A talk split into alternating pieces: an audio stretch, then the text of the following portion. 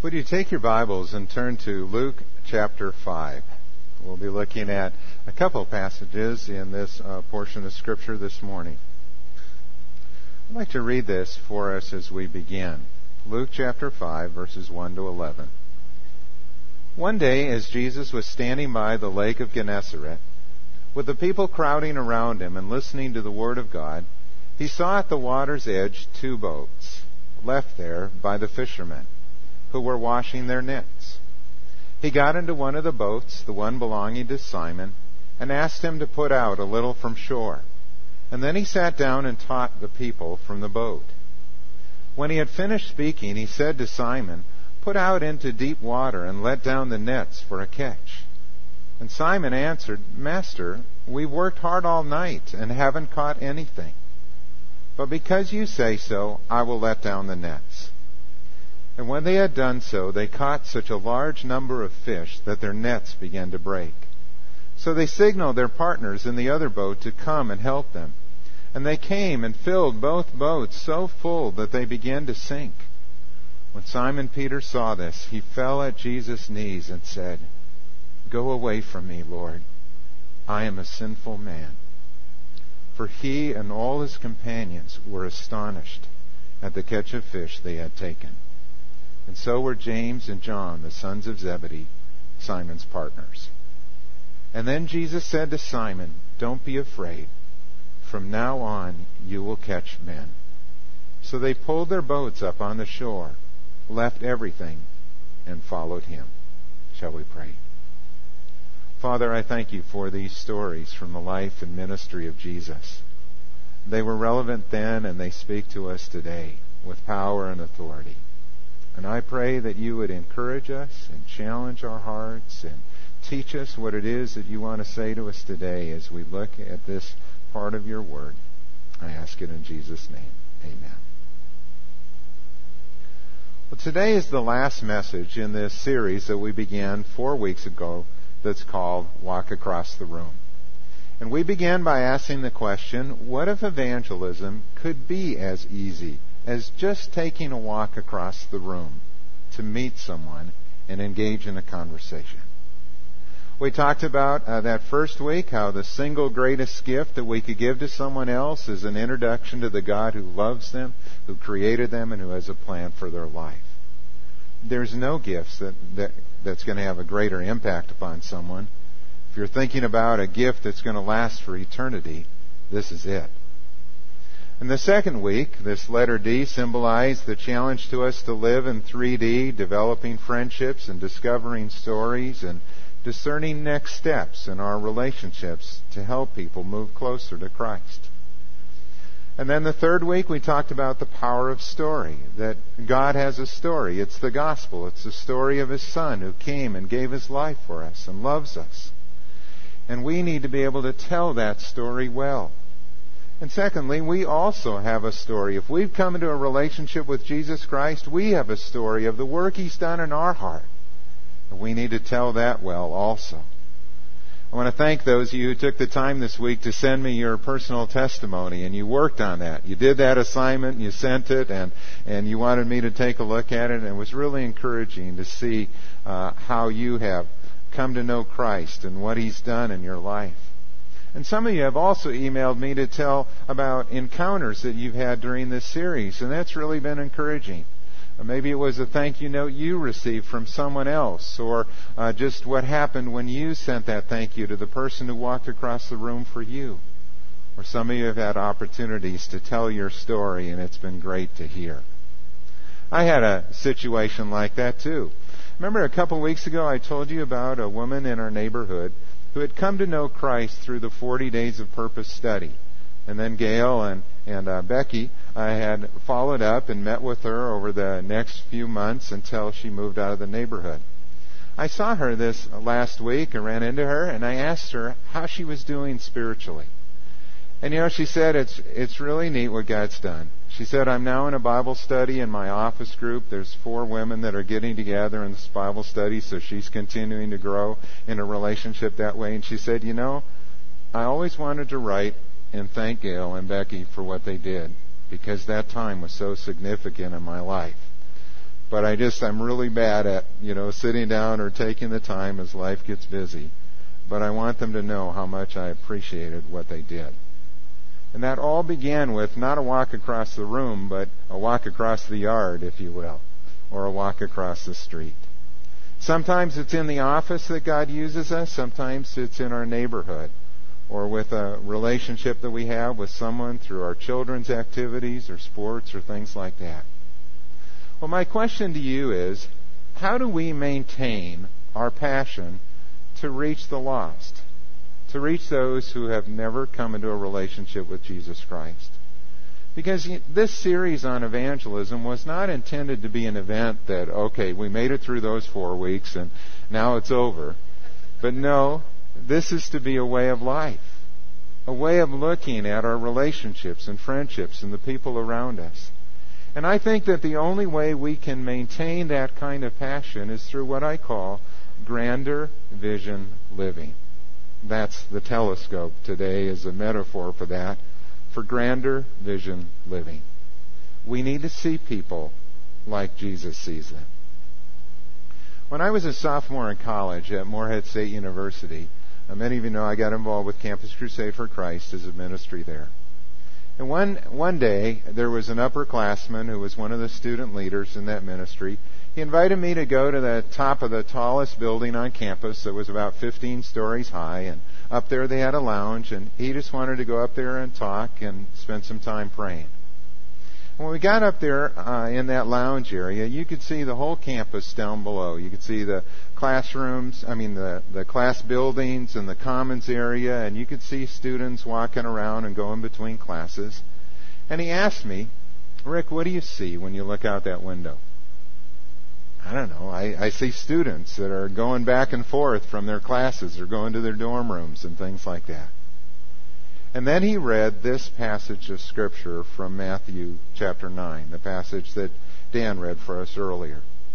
And it said that when he, that is Jesus, saw the crowds, he had compassion on them because they were harassed and helpless, like sheep without a shepherd.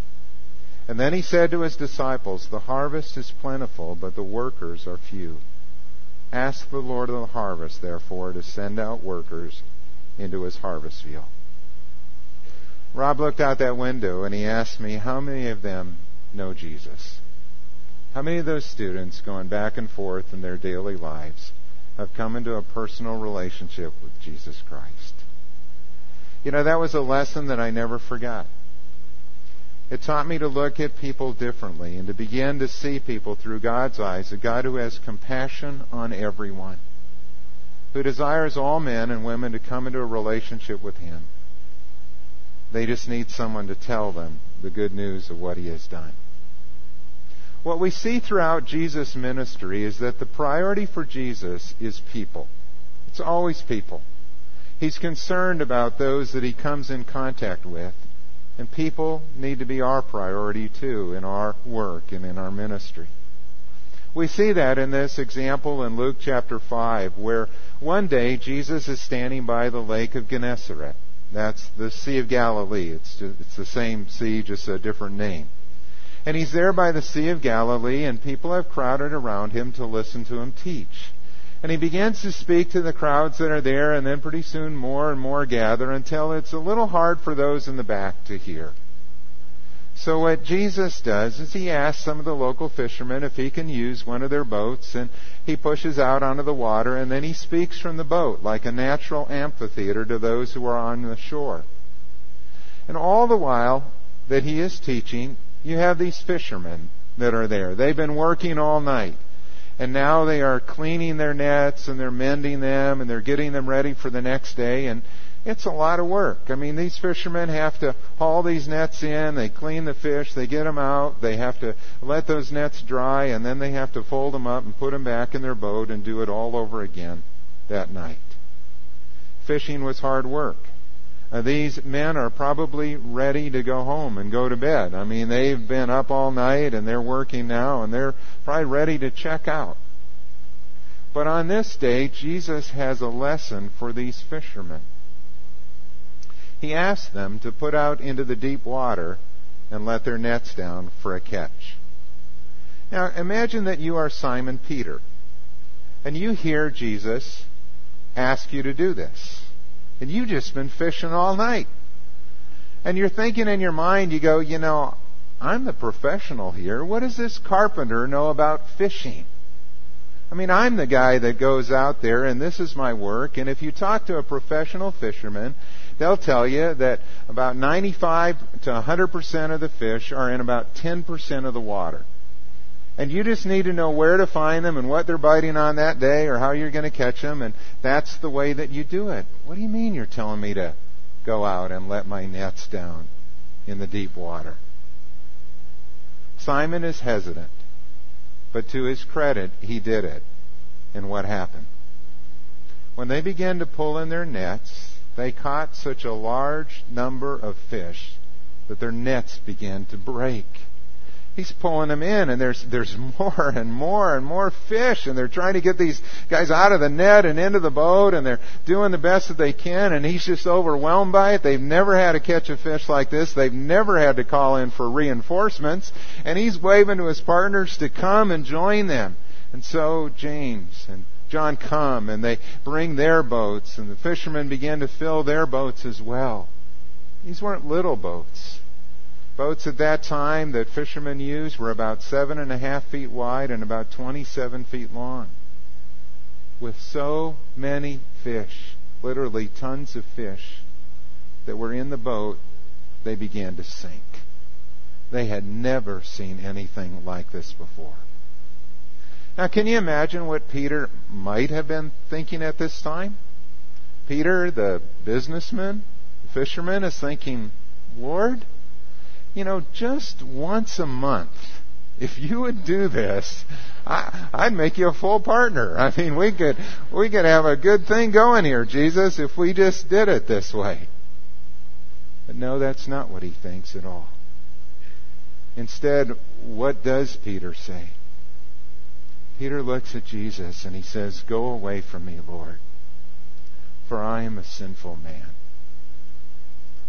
Peter recognized at that moment who Jesus is, and he called him Lord.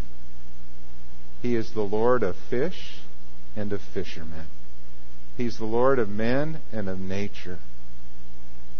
And Peter recognized and said, I am not worthy to follow you. You know, in reality, Peter's response, his humility, and his recognition of his own sinfulness is what qualified him to be a disciple. It's really ironic, isn't it, that when we think we're qualified, or when we think we're good enough, you know, for God, hey, I got my life together, I can do this, I'm, I'm good enough, we're not qualified. It's only when we recognize that we aren't qualified and we admit our sin that we are ready for Him to use us in some way. Jesus said to Simon, Don't be afraid. From now on, you will catch men. And Peter and James and John brought their boats on shore and they left everything to follow Jesus. You know what Jesus was saying to them that day? He was saying that if you think that catching fish is exciting, there's something even greater and it's catching men. They would never forget that catch of fish. But Jesus is saying, you know what? It's not about catching those little six inch fish or foot long fish. The real joy is found in catching those six footers, in bringing men and women into a relationship with Jesus Christ. The way this reads literally in Greek is Jesus said to him, Don't be afraid. From now on, men you will be taking alive you will be catching men for life. Pastor Kent Hughes wrote about that. He said, Catching men for life. What a glorious description that is of gospel ministry. And then he went on to tell this story. Kent Hughes said, Our family had a particularly joyous experience of this some years ago when our daughter Holly began kindergarten. We were delighted when she became one of Mrs. Smith's kindergartners. Susie Smith was known as the best. She was a tall woman in her mid thirties who was unusually graced as a teacher. She brimmed with joyous enthusiasm about life and teaching. She loved her students. Her smile and warm cheer of her voice soothed the anxieties of students and parents alike. This winsomeness, along with her wholesome enthusiasm and creativity, made her a master teacher. And our shy little Holly loved Mrs. Smith. As Holly, nurturing soul that she was even then, walked home from school or tended her menagerie of a parrot, a cockatiel, a white rat, and some turtles, she often thought of Mrs. Smith and how nice it would be if she would come to church, and especially if she would come to know Jesus. So every Friday, Holly's guileless big brown eyes engaged Mrs. Smith as she asked, Mrs. Smith, will you come to church this Sunday? And every Friday, Mrs. Smith answered, Well, maybe. And this was followed every Monday, as Susie Smith tells it, by our disappointed daughter saying, Mrs. Smith, you didn't come. At last it simply became too much for Holly's poor teacher to face, so she promised to come to church. And Susie Smith did come to church, and she came again and again and again. For she had a deep, unrequited spiritual need that was only met when she came to faith in Jesus Christ. She was caught alive. And Susie became a good friend and a vibrant Christian, bringing her vitality to the work of Christ. Today, Susie Smith is confined to a wheelchair by MS, but she still flashes that same sparkle because over 20 years ago, she was caught alive for Christ. You see, I share that story to show that anyone can do this, even a young child. Sometimes children do it best. They're uninhibited in terms of inviting somebody to come to church or come to this meeting or whether it's a Awana or a youth group or something like that. You see, we aren't all called to be pastors and evangelists as a vocation, but we all can be fishers of men.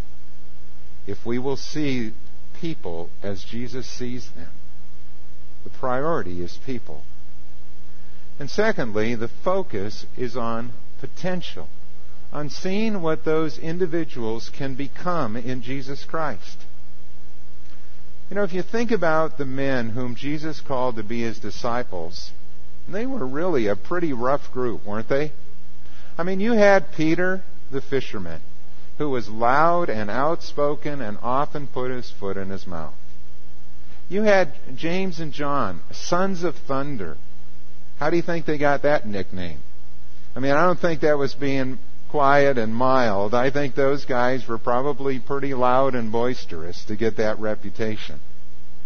You had Simon the Zealot, who was a revolutionary who wanted to overthrow the government. Maybe he's a little bit like your anarchist friend.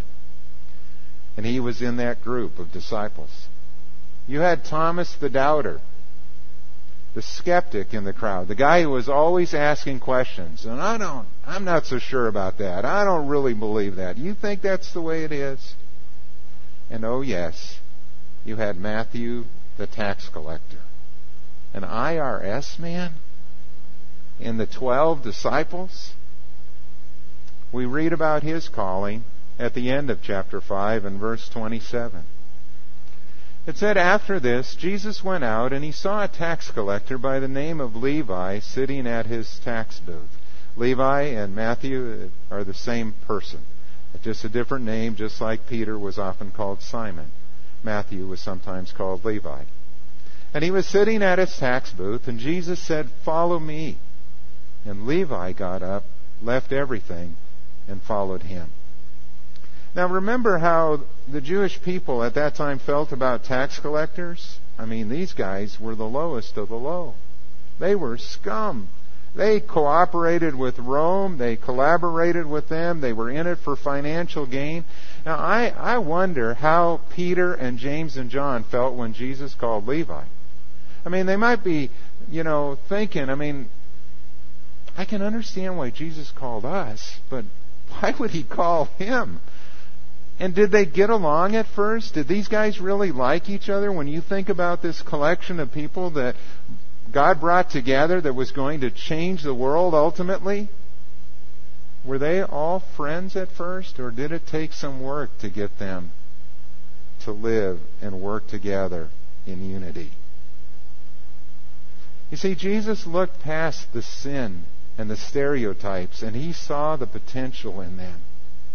If they would follow him, they would never be the same again. He looked past the self centeredness and he saw the potential for service. He looked past the rebelliousness and he saw the potential for righteousness. He looked past the quick temper and he saw the potential for peacemaking. And aren't you glad that Jesus looked past the sin in us and saw what we could become in Christ? I sure am. And you know, I can't wait until heaven when that process is finally completed and we are who we were made to be with all of the sin and the dross removed. And we're the person that God created us to be in Christ. You see, the point is that everyone needs some shaping and refining when they come to Christ. That's why the Bible says that we need to become a new creation. And if anyone is in Christ, he is a new creation. And the old has passed away and new has come. There's a break with the old. There's a change that takes place in our life. And we continue to grow in this life as we walk with God in holiness and righteousness and Christ likeness. We need to see the potential in others too. And what did following Jesus mean for Matthew? Well, Matthew that day walked away from his business, his income, his identity as a tax collector. What else did it mean? Well, Matthew began to look at people differently. People became a priority for him. And he wanted his friends to meet Jesus too. So Matthew did something about it. Matthew threw a party and he invited his new friends and his old friends to come.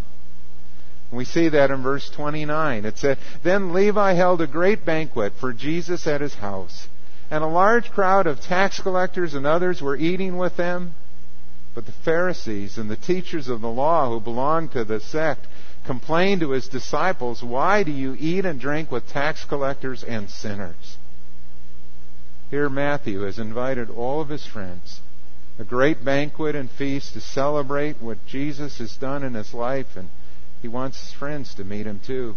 And they just didn't get it, did they? They kind of had their noses up in the air, and they thought that Jesus shouldn't associate with people like these.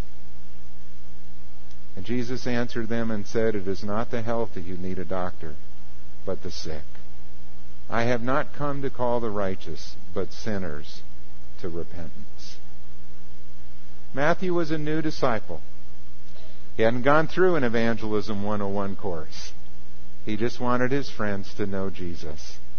And Matthew thought it would be great if some of his old tax collecting buddies could meet and rub shoulders with his new friends and meet Jesus.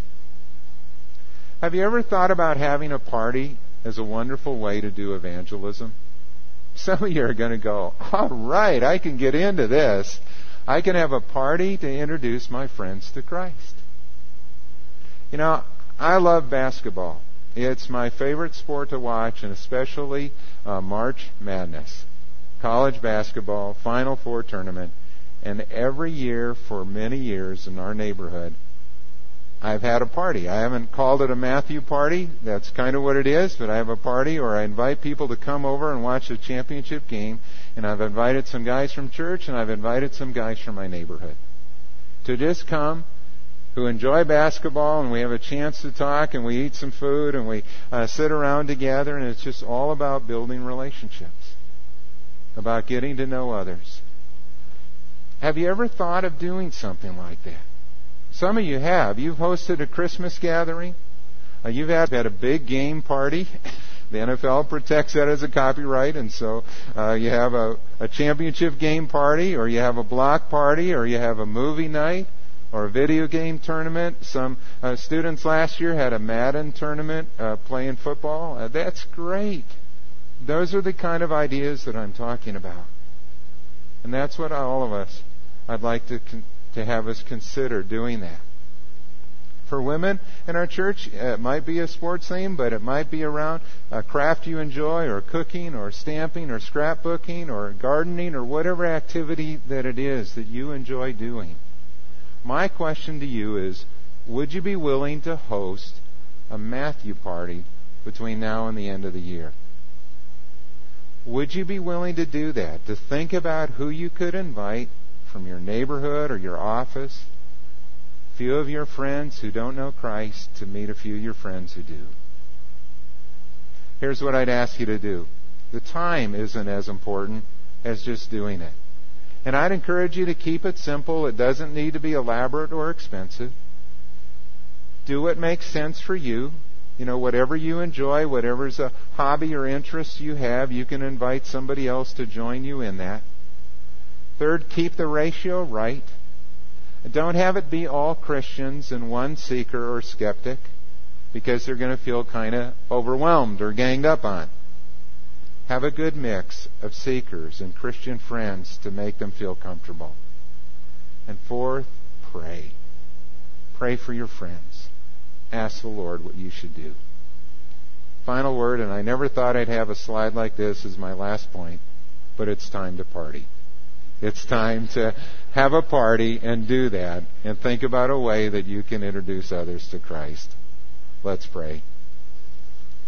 Father, I thank you for your word and the example of Matthew here, who simply had a party to introduce his friends to Jesus. And what a wonderful idea that is. Lord, may we be so bold to reach out and to love our friends and those that you've brought into our life in a way that they might see Jesus Christ living in us. And Lord, I'm looking forward to hearing the stories of what you're going to do as we trust you and step out on faith. In Jesus' name, amen.